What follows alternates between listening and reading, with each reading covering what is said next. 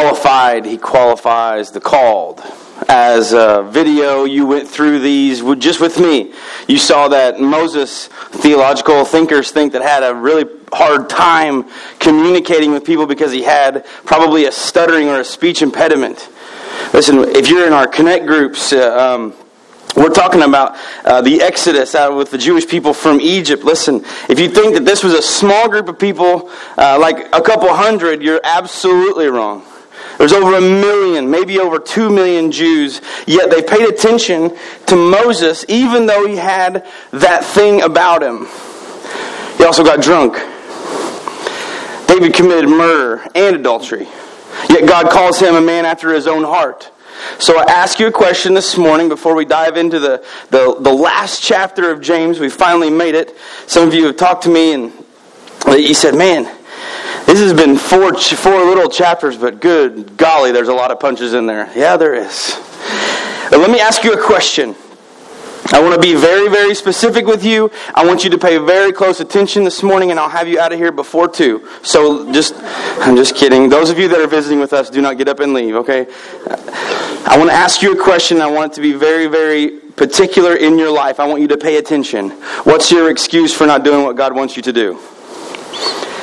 Not out loud. Don't elbow your mate. Don't text your mate. You need to be in this sermon. Don't do that. Okay, listen to me. We get so comfortable don't we? Sometimes it's easy for us to say, you know what, God, we're good. If you have not encountered a connect group at, at, Connection, okay, we meet the weeks of August 6th, 13th, and 20th in August. We're still going through, uh, you're going to see stories like, um, let's see, the golden calf, the Ten Commandments, um, all kinds of different stories of God's faithfulness, God's mercy to the Israelites.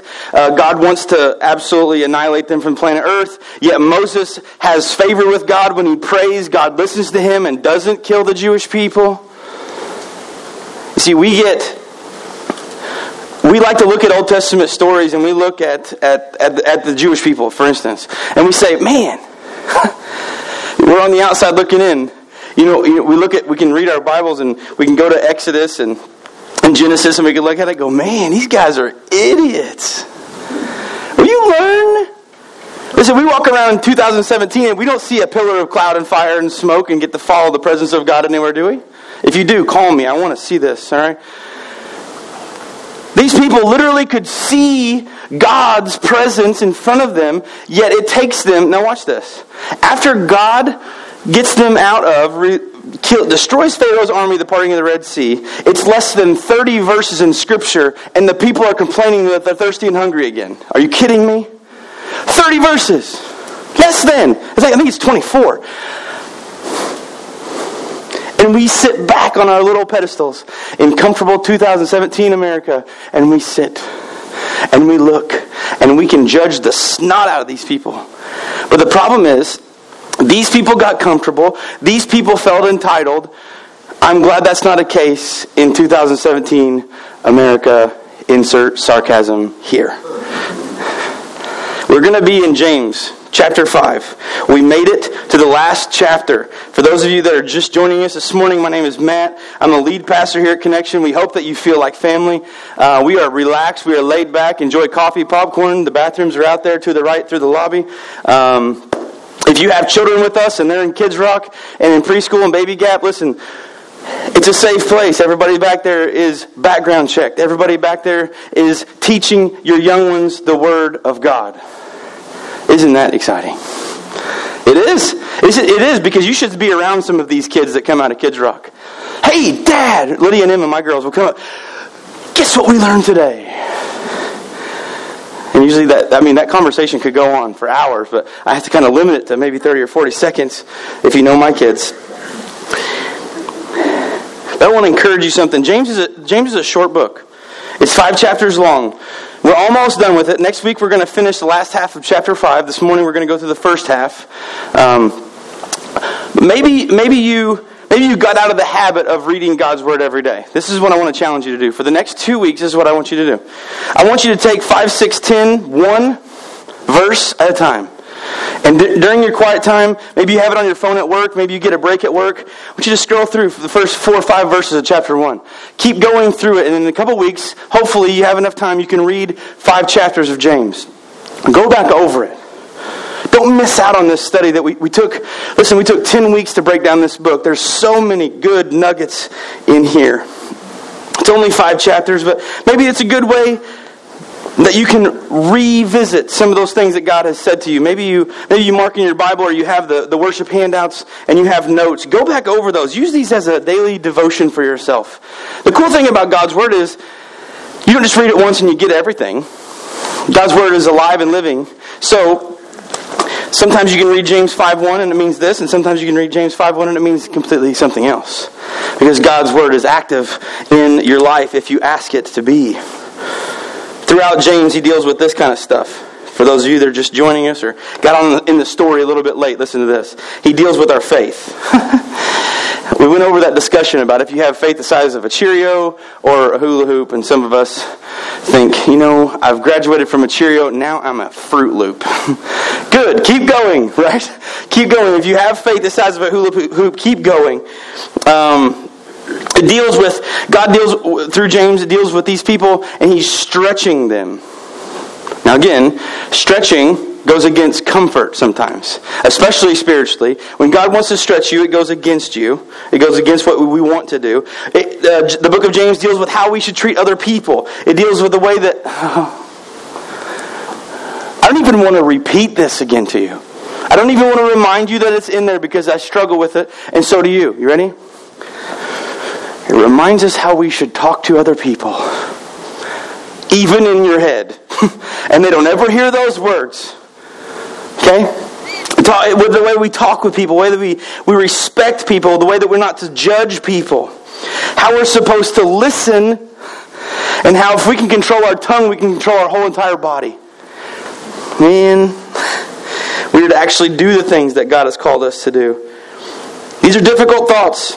And not one, I looked again. Not one time in the book of James can we find this. Not one time in the book of James does James say, nor does he quote Jesus and say, Follow Jesus and we will be happy. I've looked, people. It's not just not in James, it's not anywhere. God calls us to follow him, and he tells us, he tells us because we see, we see that Jesus talks to his disciples. Now, listen, this is the inner core of his ministry. And he looks at these guys and he says, I love you very much, but here's the deal. People are going to hate you because of what you have inside you. The people had a relationship with Jesus, they had the Holy Spirit inside their lives. They were different. The world doesn't like different. We don't like different sometimes. We, because different is most of the time not our comfortable. I know. You're thinking, man, I got up, I got up and got to the nine o'clock service just to be talked to like this. Listen, this is tough. James is he does. I've said this a couple times. James doesn't play. Doesn't play around at all. He's a stepbrother of Christ, came to faith later in life, probably felt an urgency that he needed to say everything to these people that he could, so he did. If you have your worship handout, I want, to, I want you to check out something before we jump into the handout. If you open it all the way, connect groups. 6th, 13th, and 20th of August. Okay, we don't meet this week. Uh, it's, it's last Sunday uh, of the month. But 6th, the 13th, and the 20th. This is what I want you to do. If you do not attend a Connect group, I'm not going to have you stand up, no cartwheels, nothing like that. If you don't attend a Connect group, please, please, please, please, join one this month. There's three weeks, and it's going to roll into our brand new study. If you're with us and I have and you haven't heard me explain this, don't don't get crazy on me, but we're getting ready to go through a book and a study called Stop Asking Jesus into Your Heart. All right, there's no tomatoes. Okay, listen. This this is a, this is a book that deals with doubt. Look what it says. Uh, what exactly is faith? What is repentance? What if I have doubt?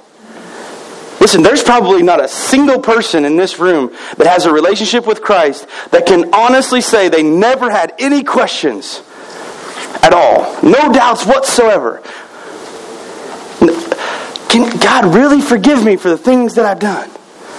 Listen, we're going to go through this. It's going to be a great, great, great, great study you already attend a connect group, or if you can't because of your job, I want you. I want to ask you to do something very, very special. I want you to write that down. I want you to write our connect groups down on your worship handout and make a prayer list. And I want you to pray for us every day. God is going to use this study. He's going to use this information in our teachers and the gathering of people together, and He's going to bring about life change in people. Why? Because we're talking about God's Word here. It's changing, it's life changing, it's life altering. But here's the problem. Here's the problem. Look at the first blank on your worship handout.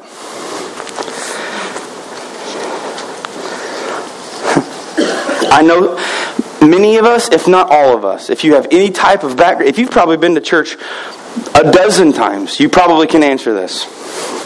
Yeah, I know that's right. God did not call us to be comfortable. So this week, as I'm studying, I'm going to let you in on how my study went with this this past couple weeks. It was a joy, and that's sarcasm too. Okay, it was tough because when I study for a sermon, God deals with me before He deals with you, before you hear it. Now, some of, some of you have said, man, you just can't wait to get to church so that all of us can get in the boat with you. Yeah, I can't. I can't. Listen, God did not call us to be comfortable. Do you know what God said to me the last couple weeks as I was studying this? He goes, Get out of your spiritual recliner, you lazy punk. I'm not joking. I don't, no, no, try to be lazy. But listen, we get comfortable, really comfortable. Really, really, really comfortable. Wow, I like to go to church. I like to just do what I do. I like to go to work and come home. The first word I wrote on my notes to share with you is God did not call us to be comfortable. Ouch. That's sharp. Because we like comfort, don't we? Think about this. You buy a mattress for your you can get select comfort. Dial a number, whatever that thing is. You, you can get gel, you can get memory foam, you can get both. It's called a hybrid. Man, you can get a recliner, a reclinable bed. You can get a sectional with recliners. La-Z-Boy makes one of the coolest things in the entire world. It looks like a couch. Oh no, it's four recliners in a row. Isn't this the greatest thing? Why? Because everything is based on us being comfortable. Now, don't go home and say, well, Matt said to throw out all the La-Z-Boys. No, I didn't. Not at all. I do not want you to sleep on concrete on the floor. But listen, spiritually, we do anything that makes us comfortable. We don't allow God to stretch us. And this is hard. This is very, very hard. You know why it's hard? And some of you are going to laugh when I say this. I don't care about any of anybody's wealth. I don't care about your financial status, but I want to tell you this. I can, with most assuredness, tell you this. One of the main reasons that we get comfortable is every single person in this room is wealthy in worldly standards. Listen, there's food. You have you have you have clothes. You have shoes, probably.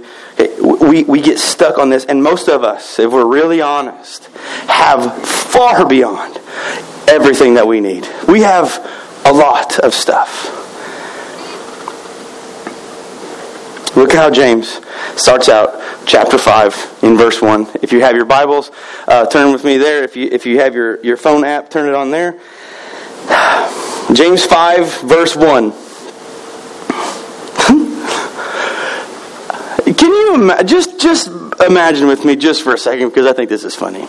Can you imagine James coming to downtown Mount Vernon, standing on the steps of the courthouse, reciting verse one and two? Look here, you rich people. People walk by him. I'm not rich, moron. And keeps keep going. Listen, look here, you rich people. He's talking about not only wealth, he's talking about people that are comfortable. Okay? Look at what he says. He says, Weep and groan with anguish because of all the terrible troubles ahead of you. He is not, do not take away from this that things or money or anything that you can acquire because of retirement is bad. I am not saying that. I like boats. I like campers. If you have either or, call me. We can become friends. We'll exchange numbers, things like that. Listen. What he says here, look at verse 2. He says, Your wealth is rotting away, and your fine clothes are moth eaten rags. You, you imagine, put yourself in, in, in the, this time period? Imagine if a Pharisee heard this. That Pharisee, listen, in 2017, a Pharisee was dressed to the nines, probably to the 11s if they had that. And they had all the gold and they had the sweet stuff. And I told you that if a, a Pharisee was walking around in 2017, he'd have Air Jordans. He'd probably, you can have to Google this, okay? He's probably wearing Yeezys. So you're like, what? Listen, I looked up a pair of Yeezys this week because I just wanted to. They're made by Kanye West. Okay, so these Yeezys are supposed to be these crazy, special, comfortable shoes, and because he has his name on, they're crazy expensive. Now, th- let me tell you how crazy expensive they are. These are shoes. I wear 14 wide. I know some of you are like, "Wow, you have snowshoes." Yes, I do. That's why I can wear. That's why I can wear flip flops in the snow. It, it kind of just hollows out and it presses the snow away from my foot. But listen, I got on the I got on the website and I got on 14 wide, plain black Yeezys, $2,300. I bought four pair. yeah, no, I didn't. Okay? It says this. He says, he says your, your wealth is rotting away and your fine clothes are moth-eaten rags. I have no problem. If you work, you understand. If you stand on concrete and need steel-toed boots, listen, I get that you have to have comfort. If you're a nurse and you walk around the hospital every day, or if you're getting up and down out of machinery, our shoes are important. But I laughed when I Googled that and I went, 2,300. I'm like, holy smoke. And then the guy that was helping me look him up, he goes, you know, if you wore like an 11 or 12, they'd be like 1,600. Like that matters. $1,600. He's getting on to these people. He's saying, listen, he's not saying bad for you because you have money. He's not saying that. He's saying don't let money drive the car that you're in through this life. There's no U-Hauls on the back of hearses. You've heard this. You can't take it with you. So he, he's talking to these people that are, that are living next to what they would consider heathen, Gentile people. They're not Jewish. They're not chosen. They would probably use that. These are arrogant people. Hasn't changed since our Connect group study. It took him less than 40, okay, it takes him less than 30 verses to, to start complaining. When Moses goes up on top of the mountain at Mount Sinai, it takes him less than 40 days to make golden stuff. 40 days! He, Moses says, I'll be back. I guess that was the original Arnold Schwarzenegger. Guys, I'll be back. So he goes back, um, and, and, and they wait, and they just get impatient, and they go, let's just make some gold stuff. So they go to Aaron, they make all this gold stuff, and that's why you see that Moses comes back down and he has a conversation with God about, hey, I'm going to smoke these people. We get impatient, we get comfortable. Look at verse 3. Look at this. Gold, was, gold, gold and silver were huge monetary. Um, they just used gold and silver to pay for a lot of things. No cash, it was gold and silver. So your gold and silver are corroded. Look at that. He's talking about tainted money. If you talk about tainted money in 2017, somebody's going to jail. Your money is corroded, is what he said. He said, because your money is corroded because you're not using it correctly. And some of you are sitting there going, man, I've been in enough church services, he's getting ready to swing for the fence on tithing. No, I'm not. I could, but I'm not. Now watch. Your gold and silver are corroded. The very wealth you were counting on will eat your flesh like fire. Doesn't that sound like a good time? Look at the eat away your flesh like fire. You ever got burned? This is not fun. Okay? Nobody wakes up and goes, you know what? I think I'll burn myself today. Top priority, right? When I, when I was very young, I was under seven years old, and I was in my closet in Albion. You know I was in the closet? Because I had a lighter. Was I allowed to have a lighter? No. So I went to the, I went to the closet. Guess everything's legal in the closet, right? If you can make it to the closet, it's good. No, okay. Now I'm thinking about this in the back of my head, going, I could have set my entire house on fire. So this is what I've always been a fire freak. I like fire, explosions. So I got I got this lighter, and I'm like, wow. Neither one of my parents smoked, so I wasn't around lighter very much. I'm like, this, this is neat. Like this, this is cool. So I'm like, what can I burn? I don't want to set something on fire. I just want to melt something. just disturb its appearance. So I looked around and I got this is one of the stupidest ideas I've ever had in my life. So I'm just sharing that with you.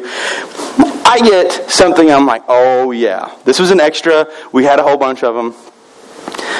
And I get a black checker, like board game checkers. And I go to my closet, because everything's legal in my closet. And I flip the lighter, and I'm like, wow. It was like this black smoke that was probably the day that I got messed up. And then, and I, and I burned it, and, and like the, the, the, the, crown began to melt. I'm like, this is the coolest thing ever. Set it out one more time, one too many. And I clean it like this, and it dropped. Do you know what melted plastic does on your skin? It keeps melting. This, I understand what it says. It will eat your flesh away like fire. I have never shaken my hand that fast. I have never ran to a faucet of water so fast. Now, I'm not supposed to have the lighter. And I'm going, I'm like, don't cry, don't cry. Just put the water on it, get the plastic off. You cannot let your mom know or you will die. I'm not joking. You can ask my sister, she's here. So I, I get over there and I'm like, like it hurts this bad. You know what I mean? You ever sit under the faucet and it's hurt this bad? So what I had to do, I had to tell my mom. Oh, yippee! You know what my mom did? I got in trouble for the lighter, but do you know what my, the first thing my mom did was? She took care of my hand.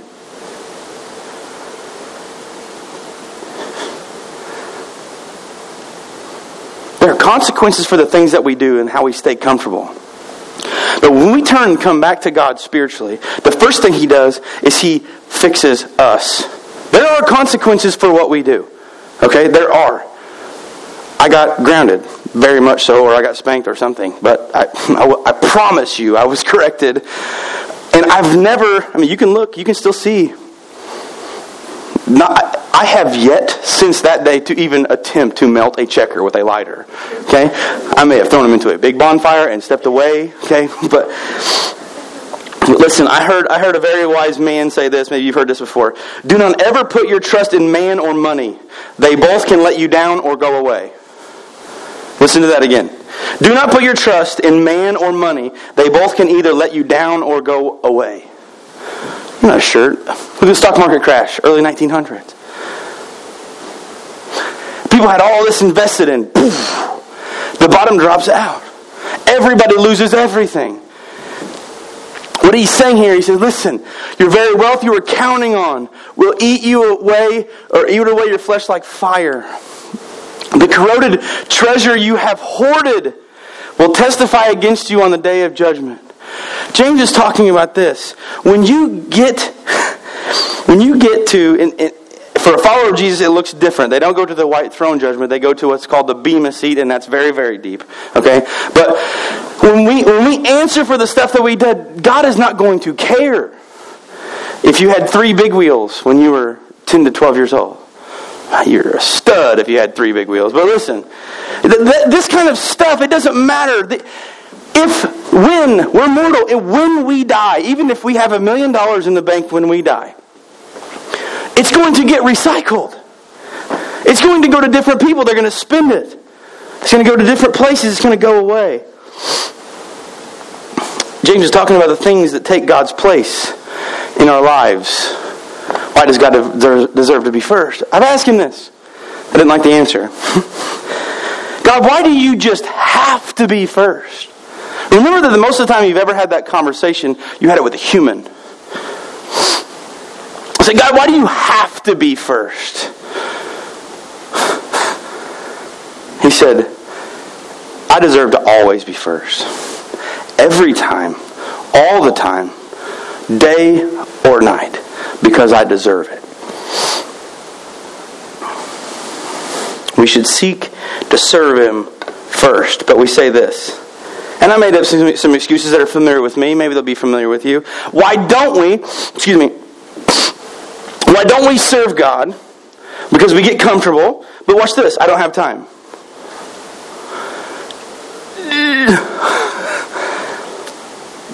I'm going to say this and we're going to move on. Ready? When you say I don't have time to God or to someone else, not necessarily someone else, but if you if you if God is calling you to do something and you literally say, God, I don't have time, I want to I want to, I want to tell you this right now. You have enough time to do anything that you want to do. You find time to do it. You say, man, I got to go to work at 8, but it's the summer and the sun's getting up really good. So I could go early and put the boat in right before daylight. And I could fish for about an hour and a half, take the boat out. If I don't hit a train, I'll be at work on time. I like that math. It makes sense. I like to fish. See, we have time for the things that we want to do. We do. Don't get me wrong. Don't say, well, Matt, Matt said we can never go on vacation again. I did not say that. I never said that. Listen, we say this I don't need to go. Need. Watch that word when you talk with God. I don't need to go to church regularly. I don't need to go to Connect Group. Matt, will you quit talking about Connect Group? Will you quit talking about this new study? It means nothing to me. I don't have to. But what about the scripture where Jesus says, do not neglect the meeting together? How do you get recharged? How do you get interactive with people. How do you love? I got to share about Connection Church last night over in Albion. I went to this is my redneck side. See, I did I did work I did work way ahead of time so I could enjoy yesterday evening. You know what I did? Demolition Derby. Nobody likes demo derbies. You are crazy. They take cars and just beat the snot out. How can this not be fun? And I went over there, and as I was leaving, I walked by this, I walked by this stand, and they said, they said, sweet tea. We're running a special. You can get a big sweet tea. It's a fruit sweet tea for two bucks. That's a pretty good price. I'm thinking, yeah, I got to drive home. It'd be a good idea. I turned around and I walked up. First shirt I see, this lady designs their, her own shirt that says "Sweet Tea and Jesus." Wow, two of my favorite things in the world. And I was talking to her, and I, I drank this tea, and, and I, I hung out with them, and I got to share.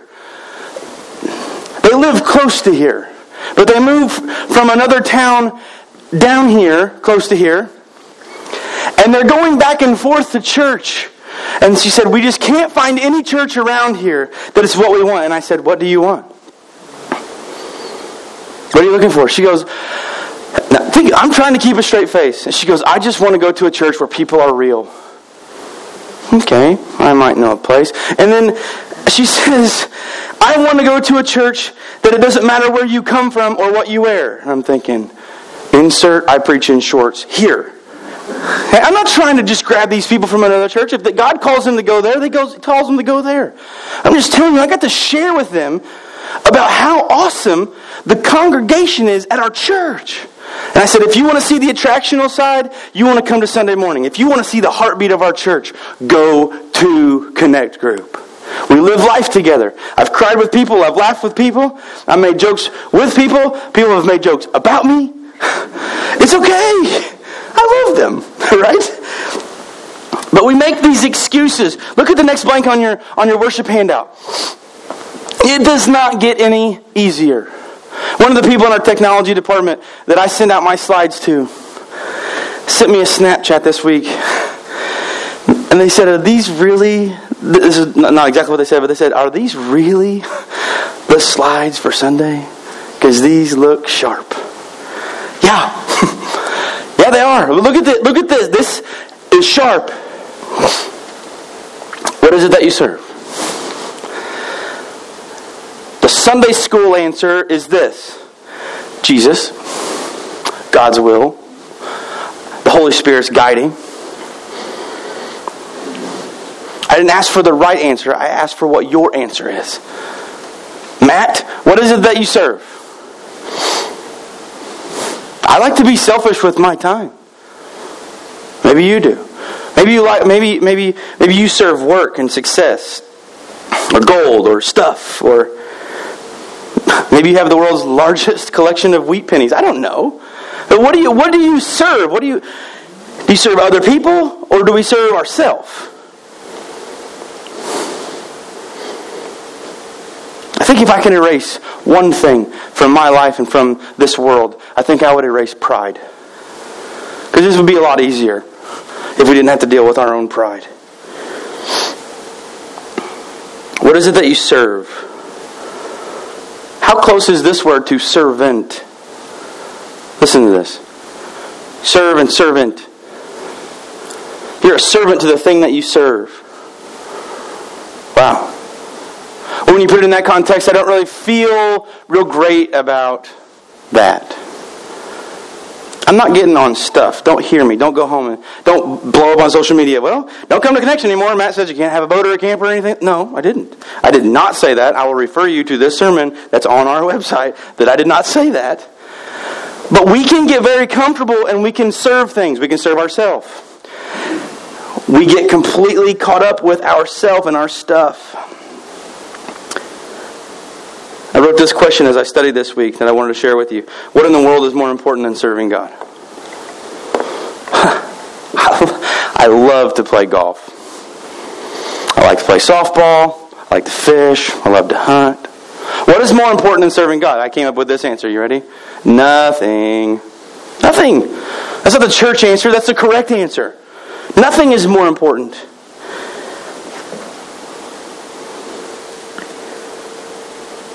Maybe you do have a problem with serving your own pride and selfishness. Maybe, maybe no one can speak into your life and correct you. Maybe God can't even do that. Listen, I'm going to tell you real quick. I have been down that road and get off of it now.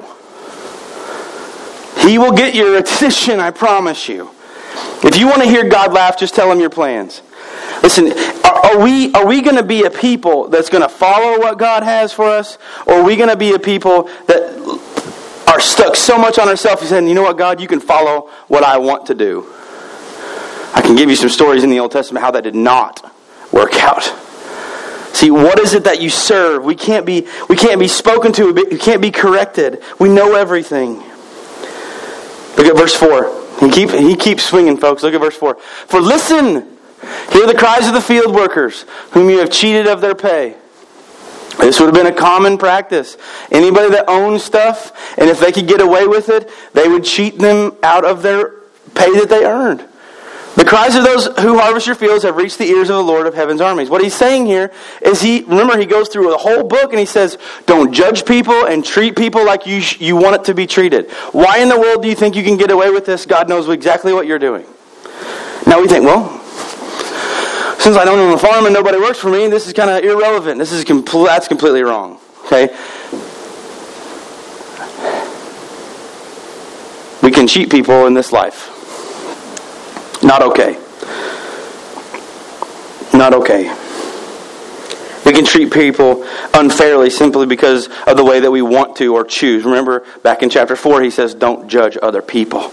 Love them. Above everything, love them.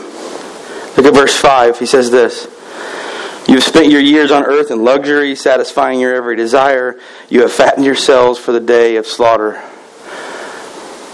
Listen, we live in the Midwest. Regardless if you eat meat, you know this process. You get a young, a young steer that you're going to feed out. It's kept in pretty tight containment. It has a pretty lovely life. Corn, fresh alfalfa, lots of water, and one day something happens and he's turned into ribeye steaks. Okay, don't need to go into that. But there's not a there's not very many days of that animal's life that aren't spent carefree, because it deals with the tenderness of the meat. And, they, and, they, and he wanted to. So what, the, what James is saying here says, you've spent your years on earth in luxury, satisfying your every desire. You've fattened yourselves for the day of slaughter. If there's anything that easy, you go that way. Path of least resistance. We have to watch out for this because Jesus tells a story of the rich young ruler that comes to him. he says, Jesus, I want to follow you. Young guy, exceedingly wealthy with money. he says, Jesus, I want to follow you. And Jesus looks at him and he says, Go home, sell everything you have, and come back and follow me. And give it to the poor and come back and follow me. And the Bible says that he went away sad because he couldn't do it. And then Jesus says this crazy metaphor that doesn't even make sense that a camel, it's easier for a camel to fit through the, eye, through the eye of a needle than it is for a rich person to inherit the kingdom of heaven. Because a rich person has fattened themselves. Listen, I'm not, I'm not saying if you have money, this is bad. What I'm saying is if that's your desire, if, that, if that's what you serve, you can't get rid of it. He says, You fattened yourself. Look at verse 6. How about that? There you go. You've condemned and killed innocent people who do not resist you. Hey, poor people in this time, if, if, if they were a landowner, listen, these people would have been wealthy people where they went to, where they were spread out of Jerusalem to. They went to the, the suburbs, they went to the country. Everything's cheaper. They had servants. And this is what he said. He said, You wicked people, if your servants can't pay you or somebody owes you money, do you know, do you know how they got their money? They sold their family members. You wicked people. You've condemned and killed innocent people. Just because you can. They didn't operate with mercy. Hmm. Didn't treat people fairly. In verse 7, you're going to notice something, and you, and you have a different, uh, probably, uh, topic heading in that. James switches gears right here, but it makes sense. Watch this. James goes into talking about the return of the Messiah, but watch how he does it because the first six verses flow right into this. How you should act. Listen, we don't know when Christ is coming back. These people thought Jesus was going to come back in two weeks. They really did. They really did. I think that's why some, sometimes it's really difficult to blame those Jewish people because I'm thinking, man, I am so spastic with sitting still that if Moses said he was going to be gone for a little while and he, then he was going to come back, and it got to, I don't know, the fourth or fifth hour, he really meant 40 days. And I was like, dude, this guy's not coming back. Let's do something else. I, it's hard for me to blame them because we would all be the same way. We can't look on the out from the outside, look in and say, man, you guys are idiots.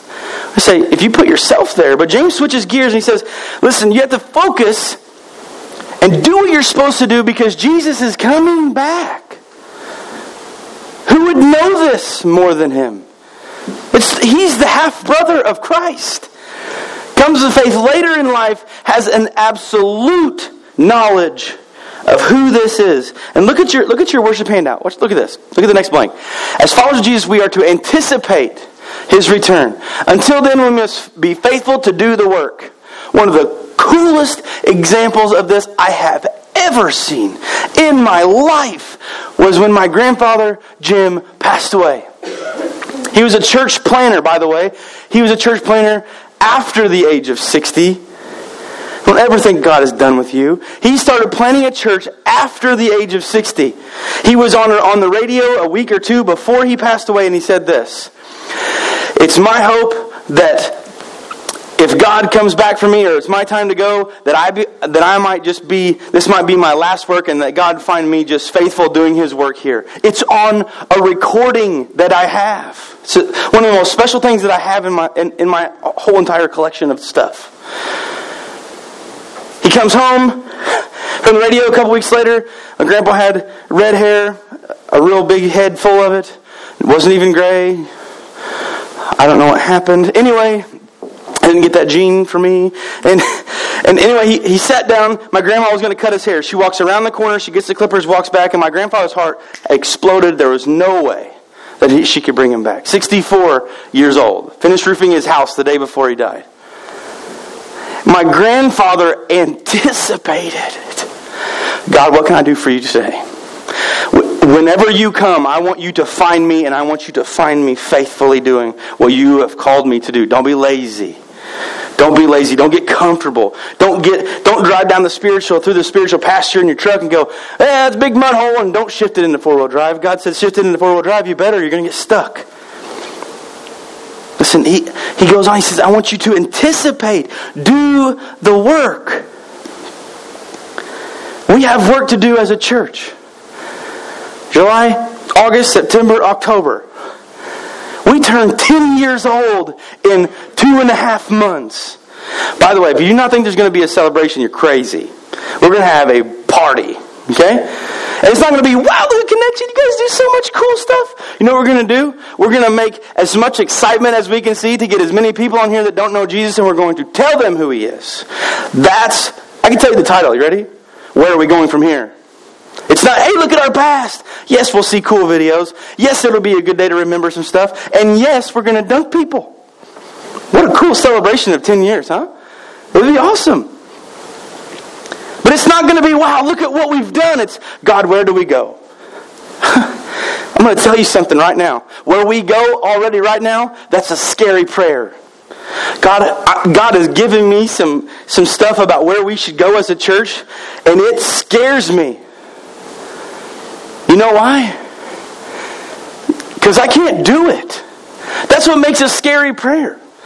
I want, I want people to see me or see people of this church where in one of these churches and goes, you know what? They go to a church where Jesus Christ is their hero.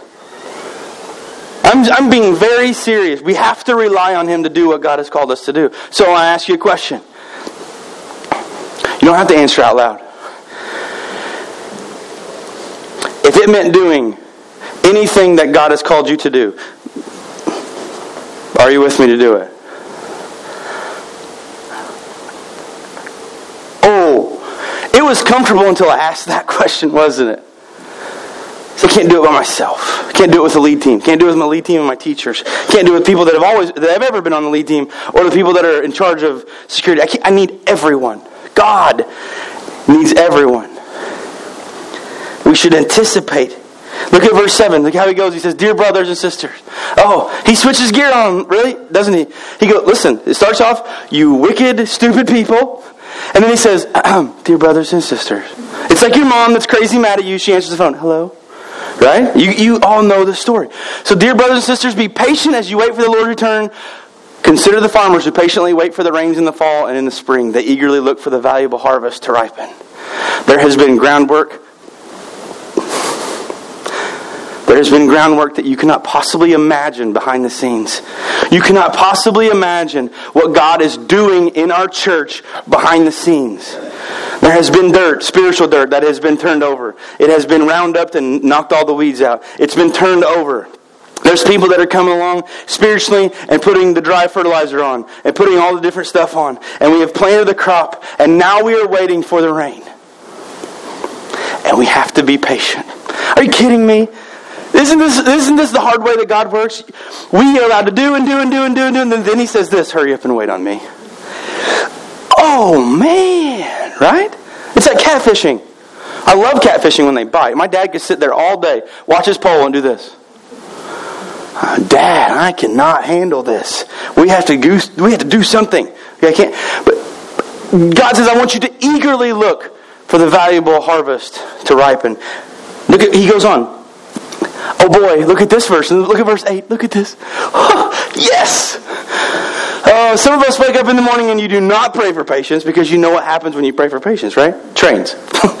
so you too must be patient. But he says, Take courage, for the coming of the Lord is near.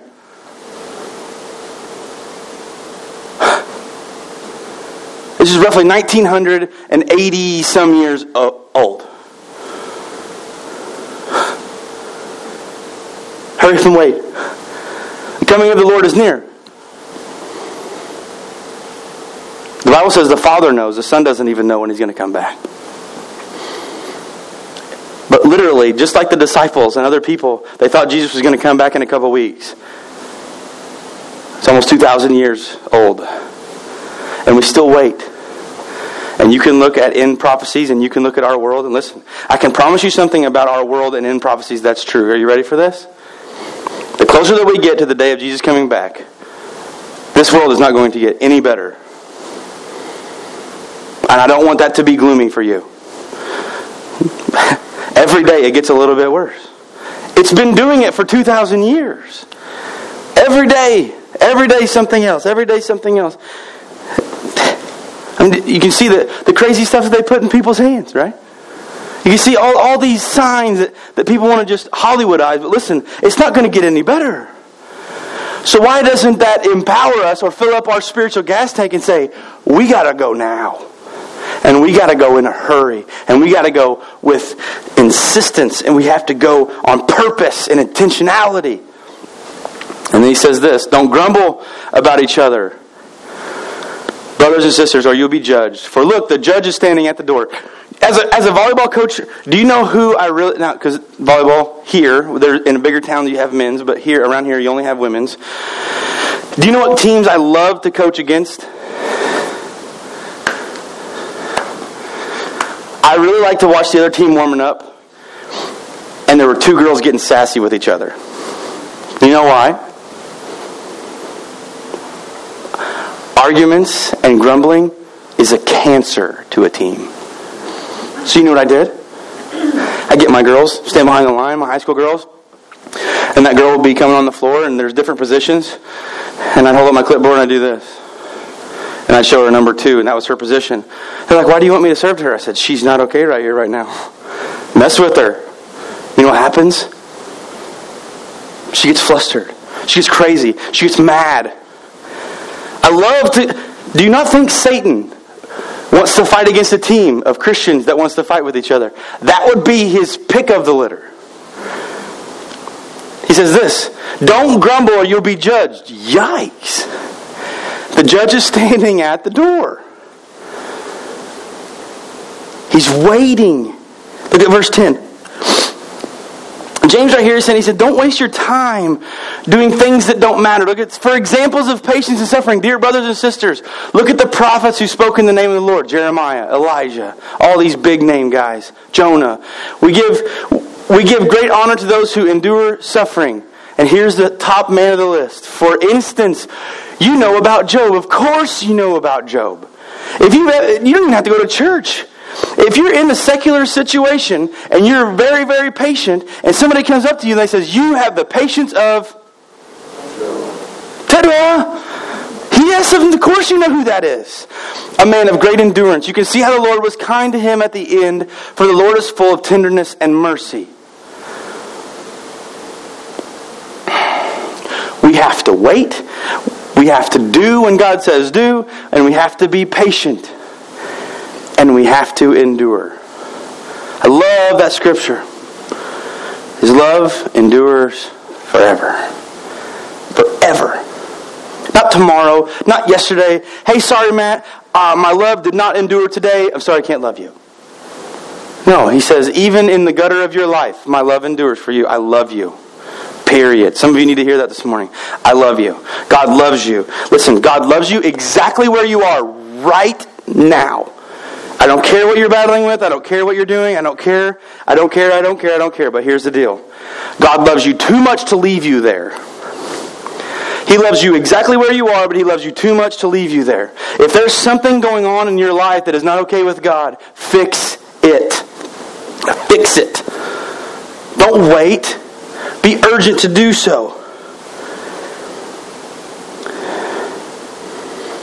Many of us can look back in our life and say, man, this time in my life was really difficult. I really struggled. But I knew God was with me. One of the one of the coolest stories I've ever heard about this is a person in connection that was going through a really rough time. And they explained to me and some other people, and she said, I looked at God's Word and I looked at the promises that He gave us, and I kept reminding myself watch this. I kept reminding myself of what was true. What was true. God loves me. God will never forsake me. He sent His Son to die for me. I have hope in eternity in heaven because I have a relationship with Him. Listen, don't miss this. Don't miss this. It's worth it.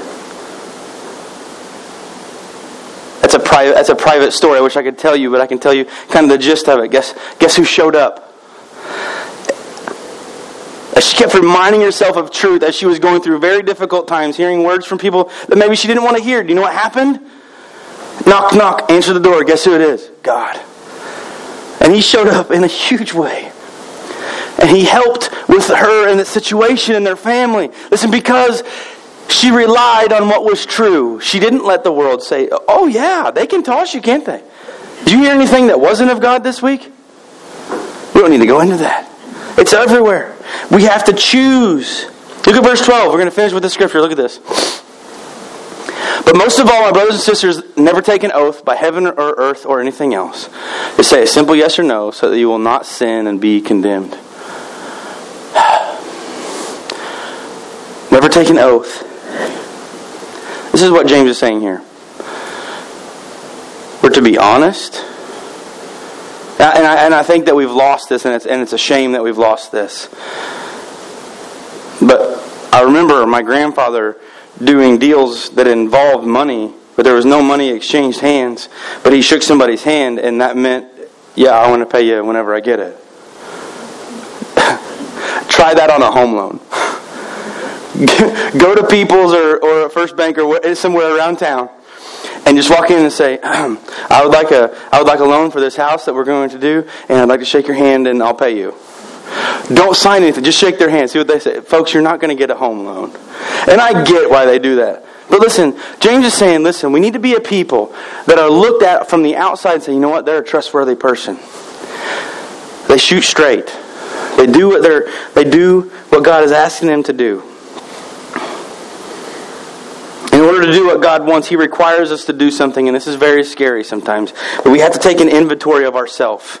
Before we go out and go, you, and you, and you, and you, and you, I'm all better than all of you. I taught something very young, maybe you were too. When you point at somebody, there's three pointing back at you. Understand where you are with God before we even talk about other people. Jesus said, How are you going to condemn somebody about a splinter when you have a plank in your eye? Just be honest. That's what God is saying. Look at this. Last blank in your worship handout. It doesn't get any easier, does it?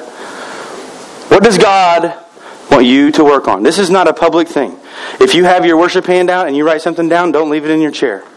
I don't want anybody to see this, but I want you to think about this this week. What is what does God want you to work on? Maybe there's a habit, maybe there's a hang up, maybe there's an addiction. Maybe there is you don't talk well with your boss. You're very sarcastic with whoever you come in contact with. Maybe you're mean. Maybe you're just mean. Work on it. maybe you don't experience the happiness or the joy that God wants you to. Work on it. What does God want you to work on in your life? Many of us have something that probably hasn't changed in the last 10 years right here. What does God want you to work on? Very hard, very difficult. Listen, we're getting to where I, th- I thought, I, I thought, I'd get to the last chapter of James and go, all right, sweet. Let's just take a break. You know what James does to get out of verse to get out of chapter 5? If he's driving a spiritual vehicle, he hammers the pedal on the right. Shoo! Get ready. Guys, what are we doing? What does God want you to work on? Read your read James this week and next week. Pray about a time that you can get to Connect Group. Listen, I'm not saying this because you you don't I don't want everybody to show up to mine.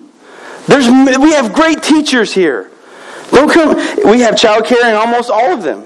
If you want to know which ones have childcare, come and talk to me, and we'll put it in next week's uh, worship handout. You do not want to miss. Stop asking Jesus into your heart. Those books are going to be on sale in the lobby, and within the next couple weeks, they're going to be five dollars a piece. That's it, five dollars. You come to me and say, "Matt, I don't have five bucks. This is how mean we are at Connection. We're going to give you one. That's how mean we are. If you don't have it, fine. I get it. There's a time in my life where five bucks was a big deal. I get it. Take one. And some of you may say this five bucks really isn't a big deal. Take ten, and I'll take a book. You can cover someone else. Fine. Whatever. We're, we're, this, this fine. We're going to sell these books in the lobby for five bucks a piece, and we're going to begin reading them. We're going to be going through them uh, daily, connect groups, and on Sundays. This is going to be a huge push because God wants you to know. And He says this What do you want to work on? What does God want you to work on in your life? Chances are God wants you to work on something in your life so that He can take you a different place. He can stretch you more, right? Let's pray. God, we thank you so much for today. Thank you for the, the words of the song that there are, there's power in the name of Jesus. God, in a room this big with these people, God, with this group this size, there's there's got to be stuff going on in there in my life right now that needs your attention, it needs your help, and needs to be turned over to you. God, I just ask that we seriously hear what James is saying here And that God, we have to get on the same team. We have to get ready to pray scary prayers and go to where you've called us to go with complete intention. God, thank you for our workers today. Thank you for the people that keep us safe.